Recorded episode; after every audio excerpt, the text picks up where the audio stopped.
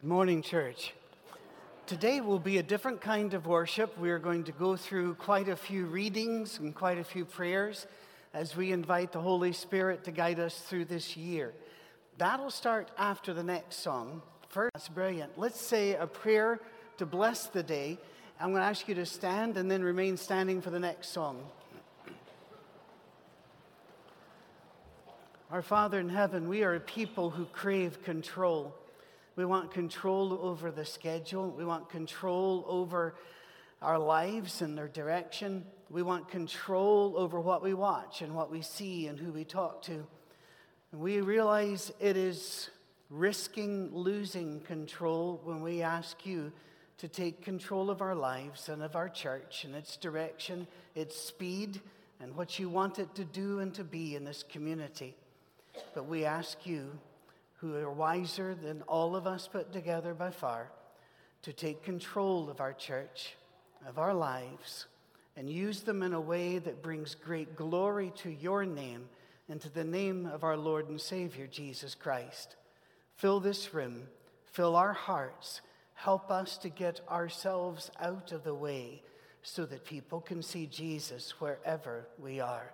In the name of Jesus, the whole church says, for the rest of you, this service was originally designed to take place on the 29th December, just before the new year rolled, and then I got the flu, and they uh, nobody else wanted to do it, so they shoved it forward. So here we are.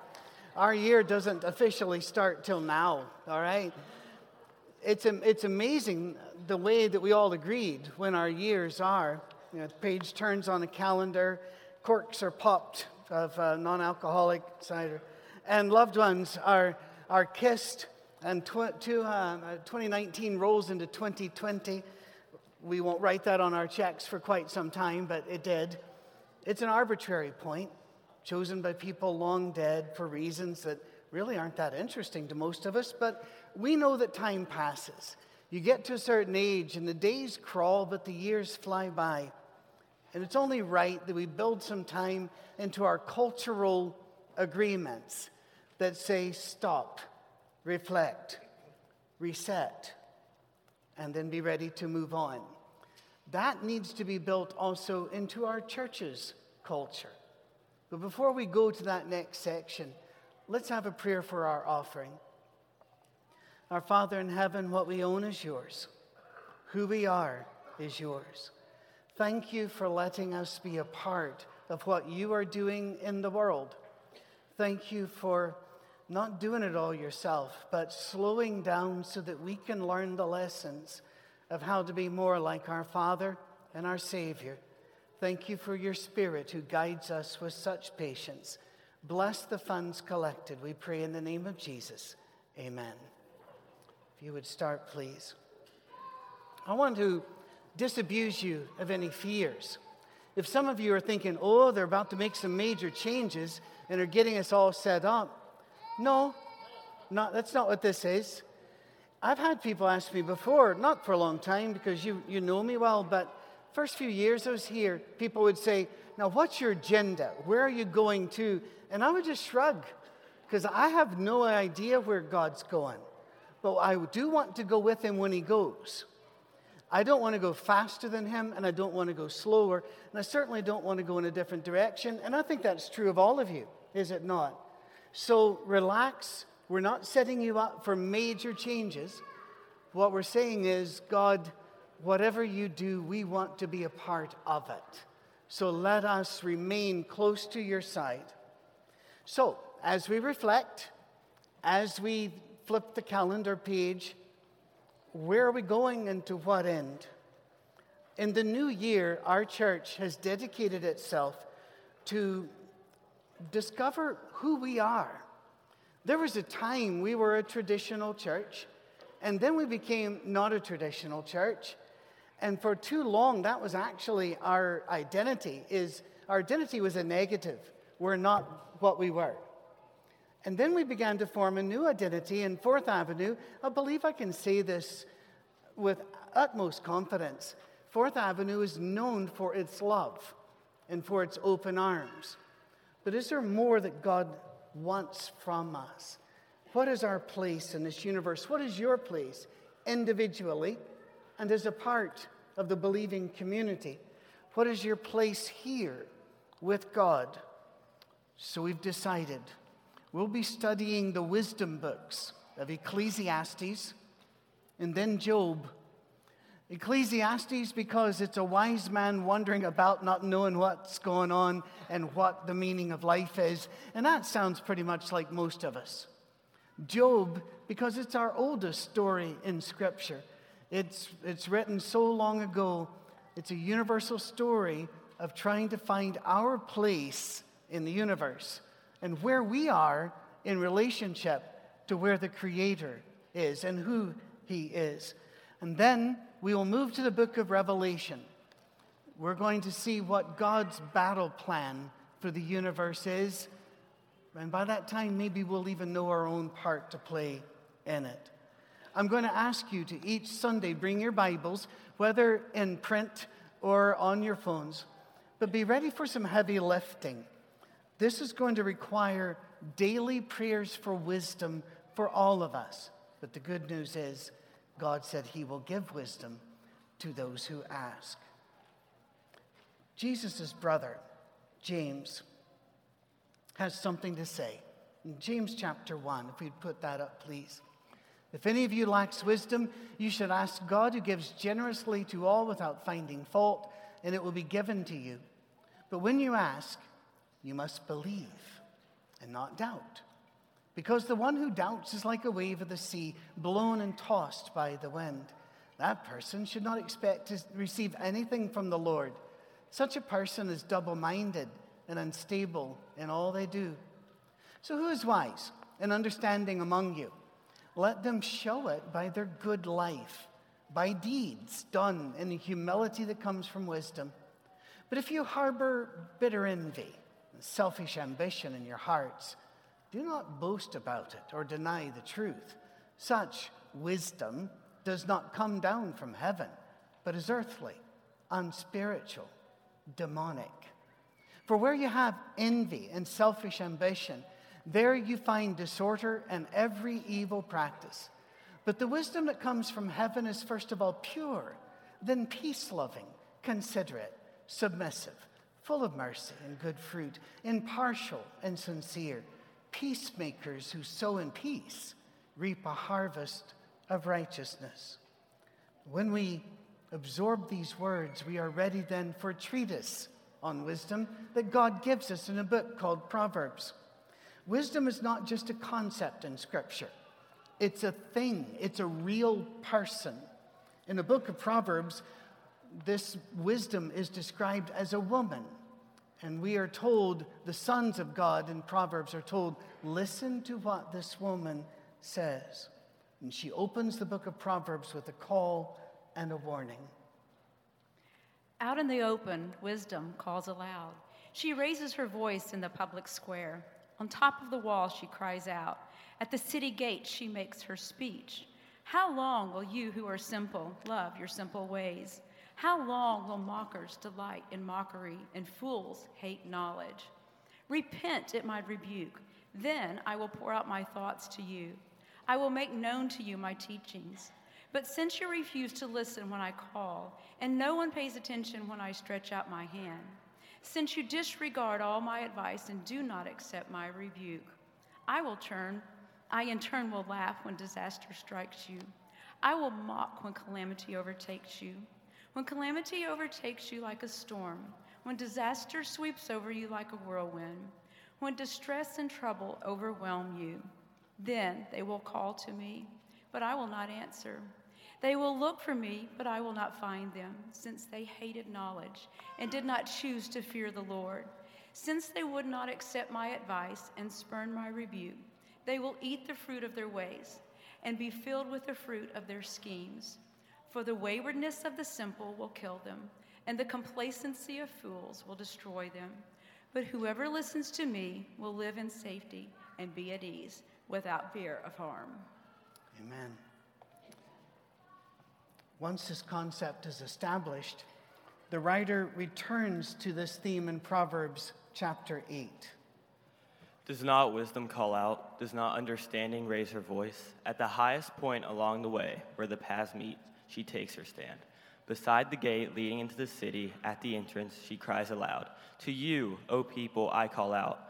I raise my voice to all mankind. Choose my instruction instead of silver, knowledge rather than choice gold. For wisdom is more precious than rubies, and nothing you desire can compare with her. Amen. God speaks through the Proverbs here and says, and that's important we remember, these are not just read, we're reading words, these are words God gave us. Wisdom was present with him at the beginning. And if you stop and watch for it, you will see wisdom along the way. Proverbs 8 again, starting at verse 22. The Lord brought me forth as the first of his works before his deeds of old. I was formed long ages ago, at the very beginning when the world came to be. When there were no watery depths, I was given birth. When there were no springs overflowing with water, before the mountains were settled in place, before the hills, I was given birth. Before he made the world or its fields or any of the dust of the earth, I was there when he set the heavens in place, when he marked out the horizon on the face of the deep, when he established the clouds above and fixed securely the fountains of the deep, when he gave the sea its boundary so the waters would not overstep his command. And when he marked out the foundations of the earth, then I was constantly at his side. I was filled with delight day after day, rejoicing always in his presence, rejoicing in his whole world, and delighting in mankind. Amen. When we go back to Proverbs, that book of collected wisdom gathered for the sons of Israel at the time. That's why it sounds so male centric. It also could be why the writer made sure his sons knew wisdom was a female name so that they would show some respect. There's some plain instruction followed by promises, a warning, and then a promise. Let's look at this. I, wisdom, dwell together with prudence. I possess knowledge and discretion. To fear the Lord is to hate evil. I hate pride and arrogance, evil behavior, and perverse speech. I will love those who love me, and those who seek me will find me. By the way, that's a promise we're grabbing onto here. With me are riches and honor, enduring wealth and prosperity. My fruit is better than fine gold. What I yield surpasses choice silver. I walk in the way of righteousness along the paths of justice, bestowing a rich inheritance on those who love me and making their treasuries full. then this leave your simple ways and you will live, walk in the way of insight. Whoever corrects a mocker invites insults. That's Twitter there. Whoever rebukes the wicked incurs abuse. Ditto. Do not rebuke mockers, or they will hate you. Rebuke the wise, and they'll love you. Instruct the wise, and they'll be wiser still. Teach the righteous, and they will add to their learning. The fear of the Lord is the beginning of wisdom, and the knowledge of the Holy One is understanding. For through wisdom your days will be many, and years will be added to your life. If you're wise, your wisdom will reward you. If you're a mocker, you alone will suffer. What an amazing set of passages for us. In the Bible, is it's still true, by the way, in our language and our definitions of our terms. There's a very big difference between wisdom and knowledge. And yet, I find that when I talk to people, very often they've got them confused. They don't understand that they're two completely separate things. Wisdom is knowing what to do with what you know. Knowledge, you can have so much knowledge and be completely unwise, or as Proverbs would say, a fool, even with your knowledge. You can have great amounts of education and have no wisdom. I have met eighth grade dropouts whose wisdom staggered me with its depth and power. And I have met many postgrads degree people whose wisdom seemed completely lacking, and sometimes I've met that man in a mirror. Wisdom is knowing what to do with what you have and what you know. Wisdom is not wishing, wisdom is motion, action. Not motion for motion's sake. When you hear that phrase, we have to do something, shiver. Because that's not, no, we have to have something to do, something we know needs done. And then wisdom maps out the wise path forward. And notice in Proverbs that moving forward doesn't mean the same to God as it does to us. Our treasuries will be full, but we're told it will be better than gold and silver. He has a different set of metrics, a different set of goals. He is not looking for you to become physically rich, financially rich, or always healthy. He is looking for you to be righteous and to reflect the glory of the Almighty God. We are at this church collectively, as a body, seeking wisdom from God so that we may honor Him, live for Him, and bring Him into our world as He brings us into His. The wisdom literature that we are going to be studying and reading together are going to require some shifts in our worldview. I know that because every single time I read these books in Scripture, I have to, some shifting to make in my own attitude, my own actions, even my own schedule and my own plans, because it requires, when you confront wisdom, the wisdom of God, it requires a change in the person. We're going to ask a prayer, but before we do that, this is the time we're going to let the, the children go down to children's church. Because I've asked one of our shepherds, Tony Simmons, to offer a shepherd's prayer, asking the Holy Spirit to enter what we say and do from here on out this morning. Tony, I think we're ready. Would you pray with me, please?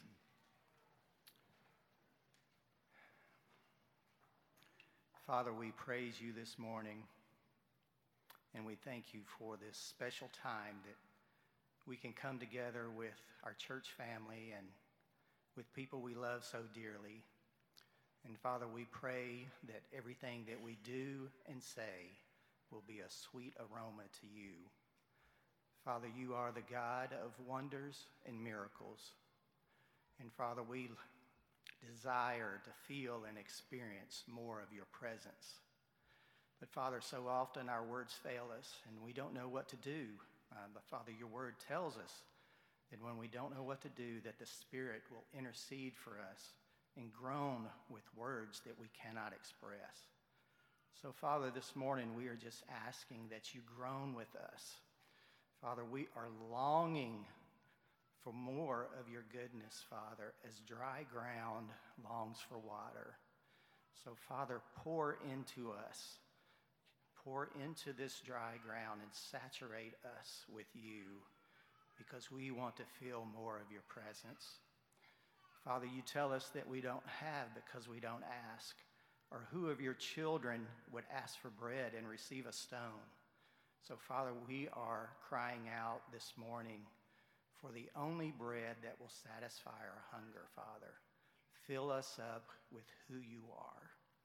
Come, Holy Spirit, give us wisdom, the wisdom that comes from above, that is pure, that is joyful, that is loving, that is honorable. Father, give us understanding so that we will know and speak truth, Father. Help us be strong and courageous. Come, Holy Spirit, give us counsel to illuminate your will, Father. We want your will to shine. Come, Holy Spirit, give us fortitude, Father. Help us resist the desires of the flesh and take up our cross and follow you. Come, Holy Spirit, give us knowledge, Father, so that we can see things from an eternal perspective. Come, Holy Spirit, give us piety, Father. Give us a reverence for you Father, a total reliance on you. Come, Holy Spirit, give us fear, Father, because we want to worship you in wonder and awe, because fear is the foundation of wisdom. Father, we just ask right now that you breathe the fire of the Holy Spirit into this place. And Father, we know that the enemy will come and try to steal and destroy. But Father, we just pray that you bind that enemy. We know that you have a table prepared for us, Father, in the presence of our enemies.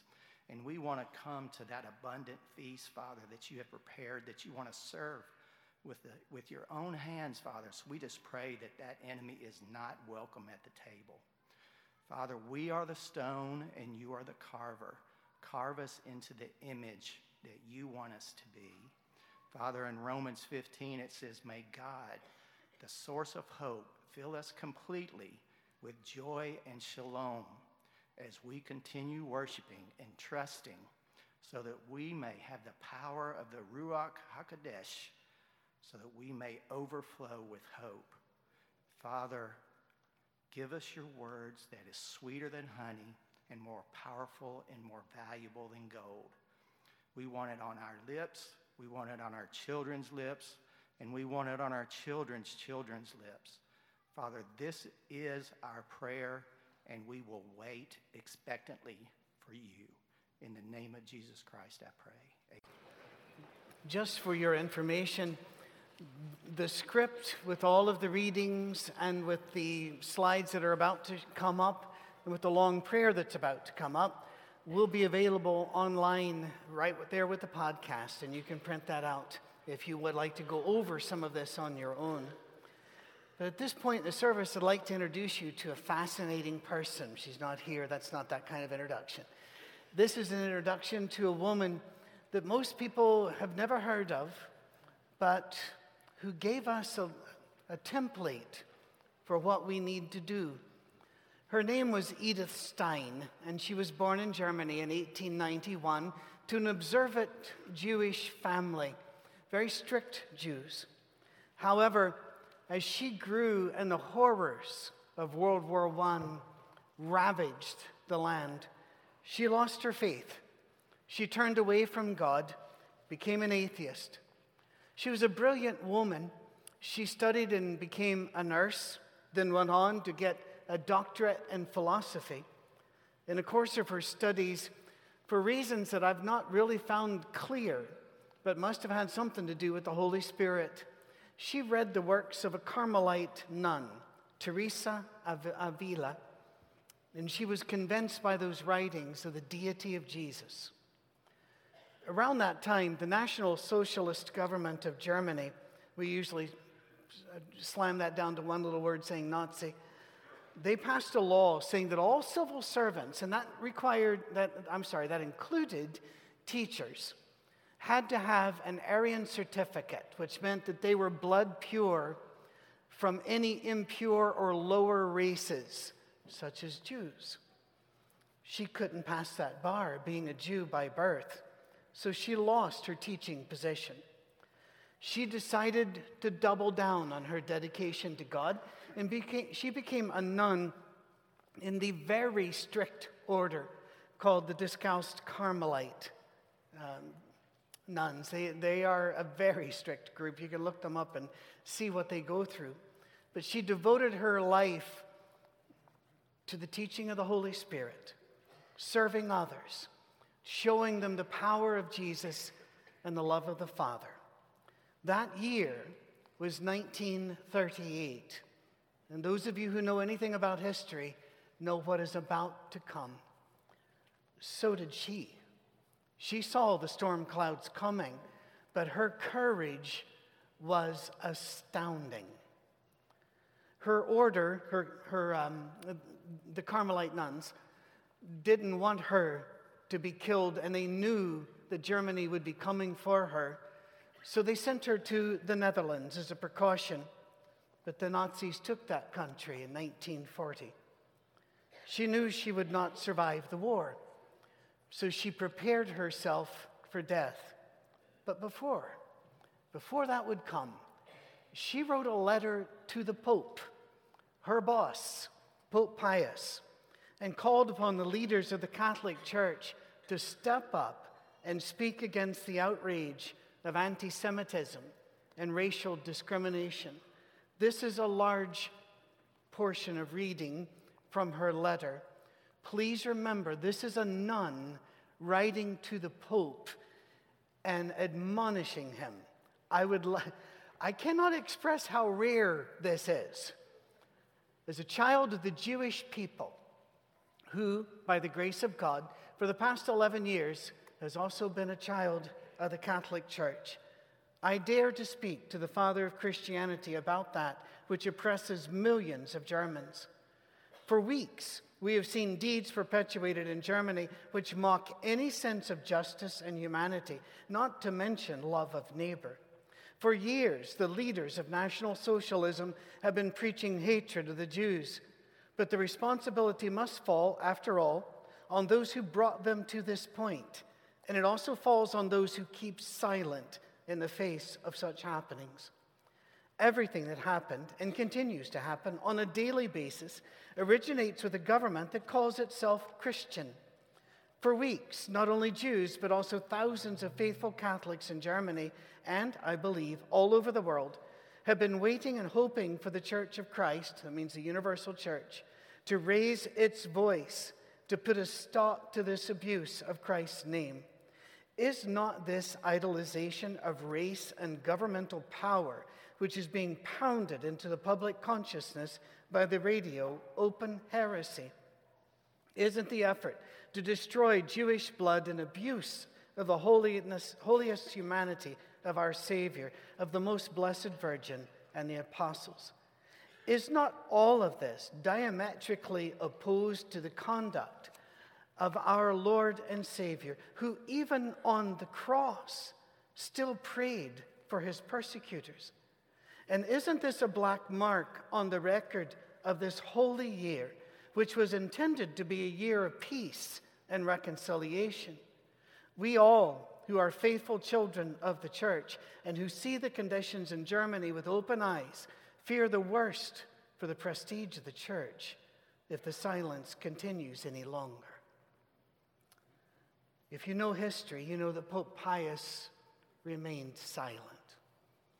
And historians to this day argue and write books back and forth on how complicit was he, if he was complicit. Some believe he was friends with Hitler and the groups. Others say he was a secret enemy. I cannot make such a judgment. What I can just say is that the church made no statement. But I want to qualify that. The church in Rome made no statement. Lutherans stepped up and died for it. Others stepped up and died for it. And the Catholic Church, to be honest and to be fair, the Catholic Church in the Netherlands, the bishops wrote a letter backing up Edith Stein's letter and calling upon the church to move. But it did not. Edith Stein was a target because she was not only a Jew, but also a Catholic nun. They came for her. The Nazis rounded up 243 baptized Jews, including her, and sent them to Auschwitz. One of the administrators recognized her in the death line. You would be separated when you came off the train. I think most of you know this. Into those that could work and those that were just to be immediately killed. And she was in the death line. And one of the administrators came to her because he was a believer and he knew her. He was being forced to work here. He said, I can get you out of the death line. Work with me. I can get you a place, a job. She refused. You see, for years, she had already been praying for the Holy Spirit to help her be a witness. And the word for witness in Scripture is martyr. For years, she would not use heat when the winter came. She would not seek to cool in the summer's heat. She allowed herself to suffer, eating poor food, living in harsh conditions, because she knew if she was true to her God, she would die in the camps. So she asked for wisdom and for the Holy Spirit to give her strength for when that day would come. And the day came. Albert Lemons, our, our brother and one of our most esteemed and beloved members, introduced me to Edith Stein and the prayer. He's got it framed at his house. He even offered to bring it, and I said, As soon as you do, somebody's going to kick it and it's going to fall over. So don't do that. Instead, let's have our people, our young and our old, read her prayer. This prayer is known to be, have been written the night before she went into the fires, into the showers, into the death camp. Uh, well, she was already in death camp, you know what I mean, into the enclosure to be killed. By this time, she was not known as Edith Stein. She was known as Saint Teresa, or Saint soon, Teresa Benedicta of the Cross. I've asked seven of our members, actually more than that, we've split a couple of these, to read the sections of the prayer. They will read the prayer, and at the end of each section, there will be a line that says, Lord, hear our prayer. In the ancient church, prayer was not always done, or even often done, with closed eyes, looking down, one person doing it. But rather, prayer was considered a part of the conversation. And you spoke to each other about the needs and celebrations and concerns. And at the end of the conversation, there'd be a pause, and the people would all say together, Lord, hear our prayer. Please listen and then engage as we hear the prayer that Edith Stein wrote the night before her death. Who are you, sweet light, that fills me? And illumines the darkness of my heart. You lead me like a mother's hand, and should you let go of me, I would not know how to take another step. You are the space that embraces my being and buries it in yourself. Away from you, it sinks into the abyss of nothingness from which you raised it to the light. You, nearer to me than I to myself, and more interior than my most interior and still impalpable and intangible and beyond any name. Holy Spirit, eternal love, Lord, hear our prayer.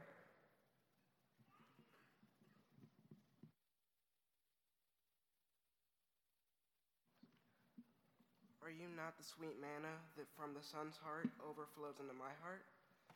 The food of the angels and the blessed? He who raised himself from death to life he who also awakened me to new life from the sleep of death, and he gives me new life from day to day. And if sometimes his fullness is to stream through me, life of your life indeed, you yourself, Holy Spirit, eternal life. Lord, hear our prayer. Are you the ray that flashes down from the eternal judge's throne and breaks into the night of the soul that has never known itself? Mercifully, relentlessly, it penetrates hidden folds, alarmed at seeing itself. The self makes space for holy fear, the beginning of that wisdom that comes from on high and anchors us firmly in the heights. Your action that creates us anew, Holy Spirit, all penetrating ray. Lord, hear our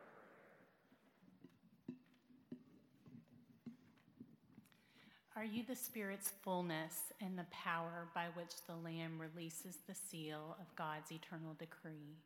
Driven by you, the messengers of judgment ride through the world and separate with a sharp sword the kingdom of light from the kingdom of night. Then heaven becomes new, and new the earth, and all finds its proper place through your breath. Holy Spirit, victorious power. Lord, hear our prayer. Are you the master who builds the eternal cathedral, which towers from the earth through the heavens? Animated by you, the columns are raised high and stand immovably firm. Marked with the eternal name of God, they stretch up to the light, bearing the dome which crowns the holy cathedral, your work that encircles the world Holy Spirit, God's fashioning hand, Lord, hear our prayer.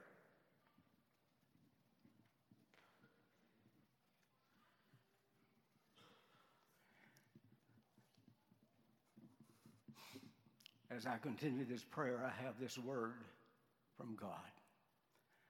I am told that 150 years ago, a Native American female, an Indian woman, whoever saw her reflection, stood over a pool of clear water and saw her face. From the Holy Spirit, when God looks into your heart and looks upon your face, he sees his own reflection. That's what this module is. One of the most difficult things I've ever done. Are you the one? The unclouded mirror next to the Almighty's throne, like a crystal sea in which divinity lovingly looks at itself. You bend over the fairest work of your creation, and radiantly your own gaze is illumined in return. And of all creatures, the pure beauty is joined in one, in the dear form of the Virgin, your immaculate bride. Holy Spirit, creator of all, Lord, hear our prayer.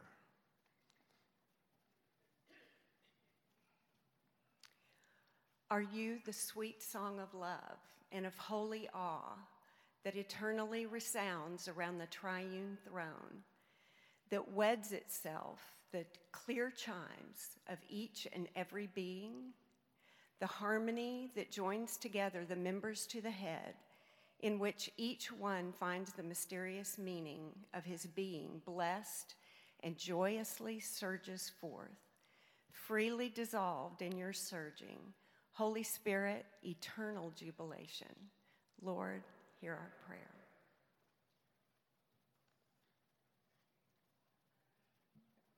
The papers that survived that ordeal tell us that the hours before this, she would take a damp cloth to wipe the brow of other mothers who saw their children being killed.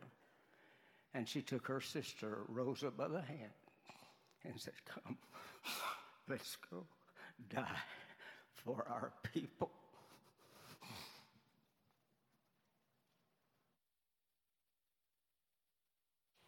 Edith Stein is now known by a new name and even by that day, she was known as Teresia Benedicta a Croce, Teresa Benedict of the Cross.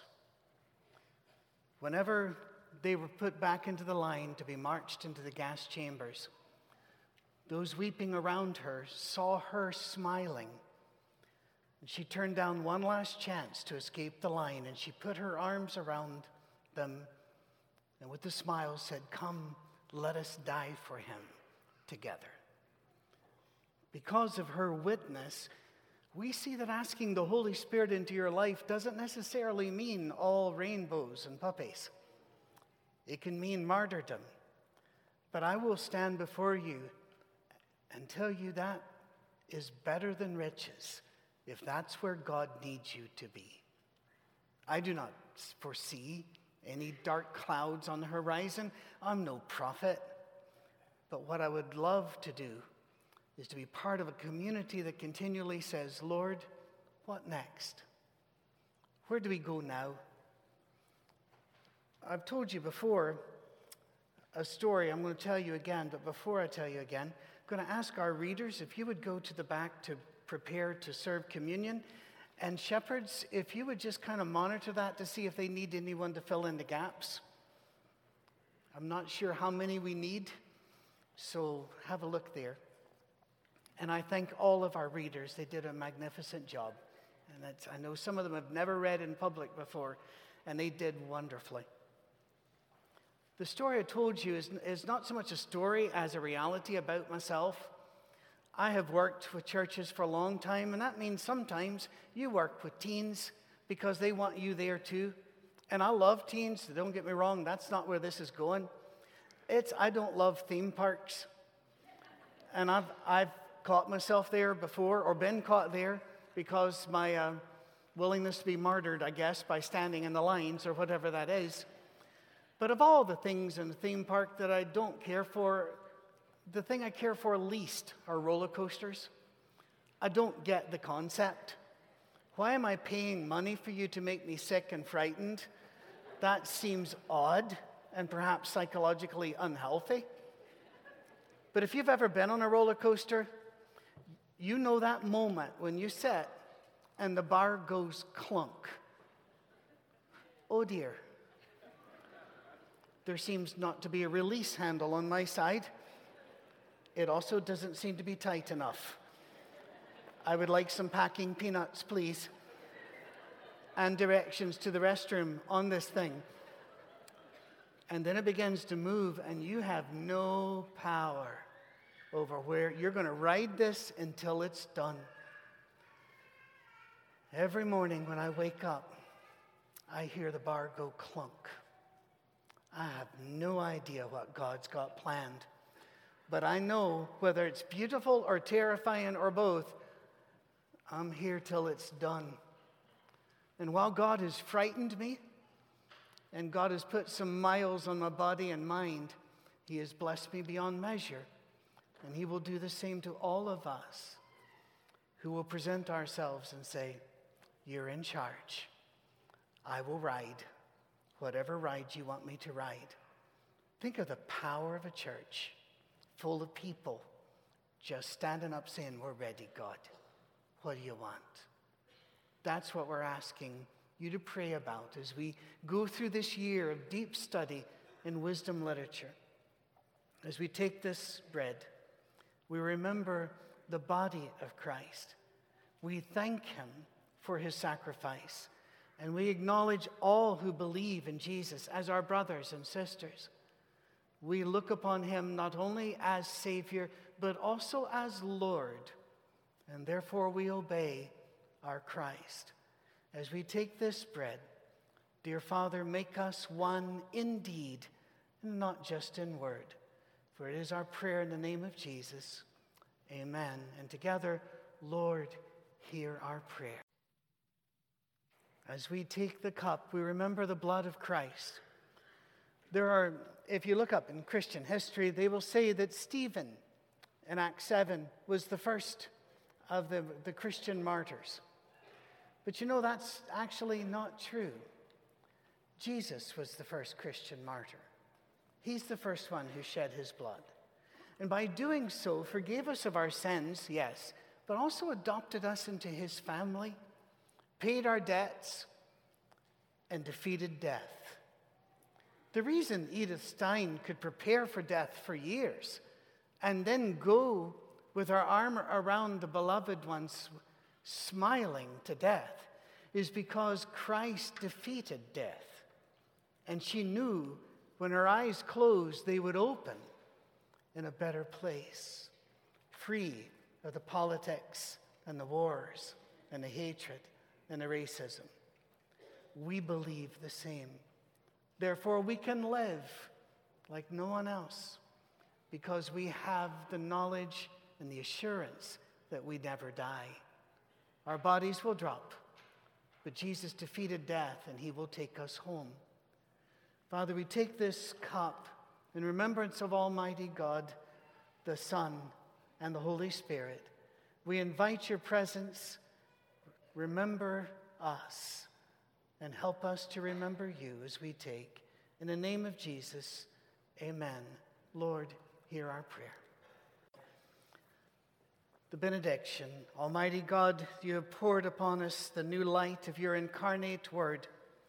Grant us this light, enkindled in our hearts, that it may shine forth in our lives through Jesus Christ our Lord who lives and reigns with you in the unity of the Holy Spirit, one God, forever and ever.